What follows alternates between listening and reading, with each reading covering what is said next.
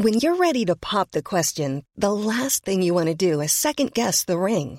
At Bluenile.com, you can design a one of a kind ring with the ease and convenience of shopping online. Choose your diamond and setting. When you find the one, you'll get it delivered right to your door. Go to Bluenile.com and use promo code LISTEN to get $50 off your purchase of $500 or more. That's code LISTEN at Bluenile.com for $50 off your purchase. Bluenile.com code LISTEN.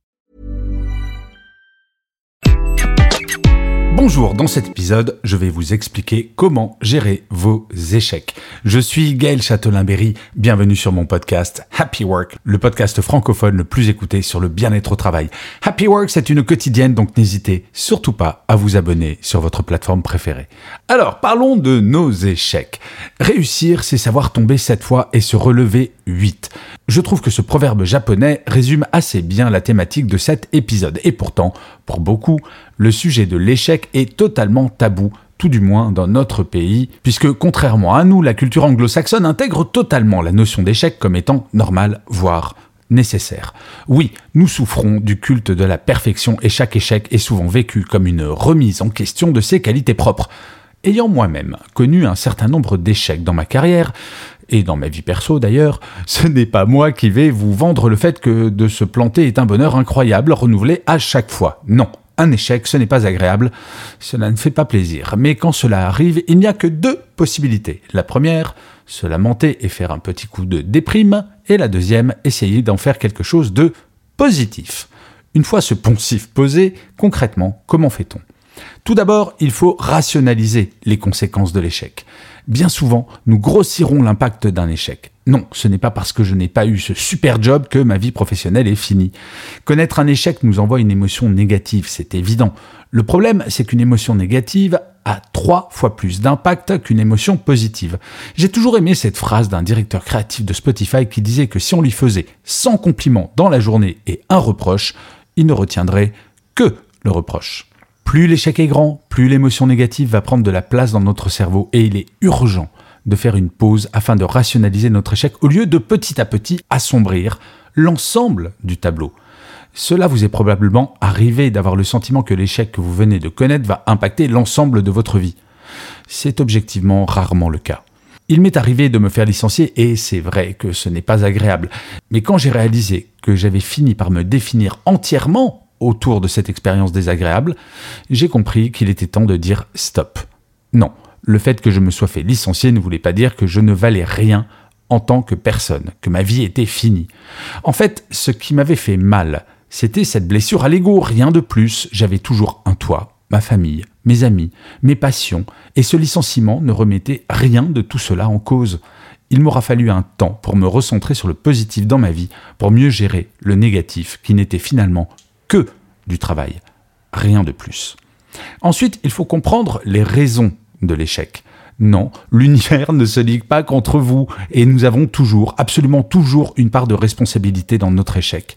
Certes, dans quelques situations, nous subissons une réalité, mais notre tendance naturelle à nous transformer en champions du Calimero est une réalité. C'est tellement plus simple en fait. Dans un échec, qu'il soit personnel ou professionnel, les facteurs explicatifs sont toujours multiples et nous avons toujours un rôle à y jouer, qu'il soit petit ou grand. Un exemple, vous passez un entretien de recrutement pour le job de vos rêves. Vous pensez avoir réussi celui-ci. Et quelques jours plus tard, patatras, vous n'êtes pas retenu. Injuste Le recruteur est totalement nul de ne pas avoir su à quel point vous étiez la personne idéale Peut-être, mais pas que. Il est possible que vous n'ayez pas été en empathie avec le recruteur, ou que vous n'ayez pas dit les bons mots, ceux que le recruteur attendait. Ce n'est pas de votre faute dans l'absolu, mais vous auriez peut-être pu lui demander. Il est essentiel que vous appeliez ce recruteur ou que vous lui écriviez pour comprendre le pourquoi de ce refus. Pas pour le faire changer d'avis, il faut que vous soyez clair en la matière, mais pour vous permettre de progresser. La frustration de l'échec nous bloque dans le passé. L'acceptation de celui-ci nous projette dans l'avenir. Et d'ailleurs, Lao Tse disait, l'échec est le fondement de la réussite. Tout est question d'équilibre en fait. Autant blâmer ce recruteur de tous les maux est inutile, autant vous dévaloriser et prendre l'entièreté de la responsabilité de l'échec ne vous aidera pas plus. C'est exactement comme dans 99% des cas des divorces dans la vie personnelle. Les torts sont toujours partagés, quand bien même les parties n'en sont pas convaincues. Et enfin, il faut apprendre de cet échec et rebondir. Accepter ses échecs, c'est se tourner vers l'avenir, comme je le disais plus tôt. Je dirais même mieux, je crois qu'il faut apprendre à aimer ses échecs, comme le disait Nelson Mandela. Je ne perds jamais, soit je gagne, soit j'apprends. Et c'est grâce à cet apprentissage que l'étape d'après sera peut-être couronnée de succès, ou celle d'après encore, peu importe. Ce qui est certain, c'est qu'il n'y a que les personnes qui ne font jamais rien qui ne connaissent pas l'échec. Saviez-vous qu'un bébé, pour apprendre à faire trois pas, allait tomber 2000 fois en moyenne. Mais il ne commet jamais la même erreur. Le processus d'apprentissage de la marche est extrêmement complexe et il suppose un très grand nombre de compétences. Probablement 2000 justement. À chaque chute, il apprend, il corrige, fait une autre erreur, recommence jusqu'à y arriver. Imaginez-vous un seul bébé sur cette planète qui, au bout de 1999 chutes, se découragerait et se dirait euh, non, vraiment, la marche c'est trop compliqué, j'arrête d'essayer et je vais m'acheter des roulettes. Non, bien sûr. Eh bien, de temps à autre, dans nos vies, il serait peut-être bon que nous nous rappelions de cette fantastique énergie et ce fantastique optimisme que nous avions quand nous étions bébés.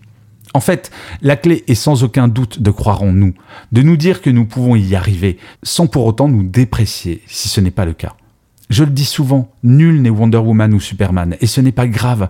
Je sais, au-delà de notre gestion personnelle de l'échec, il est parfois compliqué de gérer le regard de l'autre, voire de la société. Eh bien justement, plus vous serez en mesure d'expliquer en quoi cet échec a en fait été une chance pour vous, plus le regard des gens se transformera d'une gentille compassion à l'admiration. La résilience est une force et, bonne nouvelle, elle peut se travailler. Croyez-moi, vous parlez à un expert. Et vous Êtes-vous résilient d'ailleurs? Pour le savoir, il y a un test que vous pouvez trouver sur mon site web dans la rubrique test de personnalité. L'adresse c'est www.gchatelain.com. Et je finirai cet épisode comme d'habitude en vous lisant le commentaire laissé par l'un ou l'une d'entre vous sur l'une des plateformes d'écoute. Pour cet épisode, j'ai choisi un commentaire de MFA qui me dit très inspirant. Parce que le bien-être n'a pas de prix, j'invite un maximum de monde à écouter et réécouter ces podcasts et à appliquer les conseils judicieux. Eh bien, Aimfa, merci beaucoup parce que effectivement, le bien-être n'a pas de prix, c'est pour ça que je consacre ma vie à essayer d'améliorer le vôtre, mais surtout quand vous dites que vous invitez du monde à écouter, n'hésitez pas à parler autour de vous de Happy Work parce que le bouche à oreille pour un podcast, c'est absolument fondamental. Je vous remercie d'avoir écouté cet épisode de Happy Work. Je vous dis rendez-vous demain puisque je vous le rappelle, Happy Work, c'est une quotidienne désormais. Mais d'ici là, plus que jamais, prenez soin de vous. Salut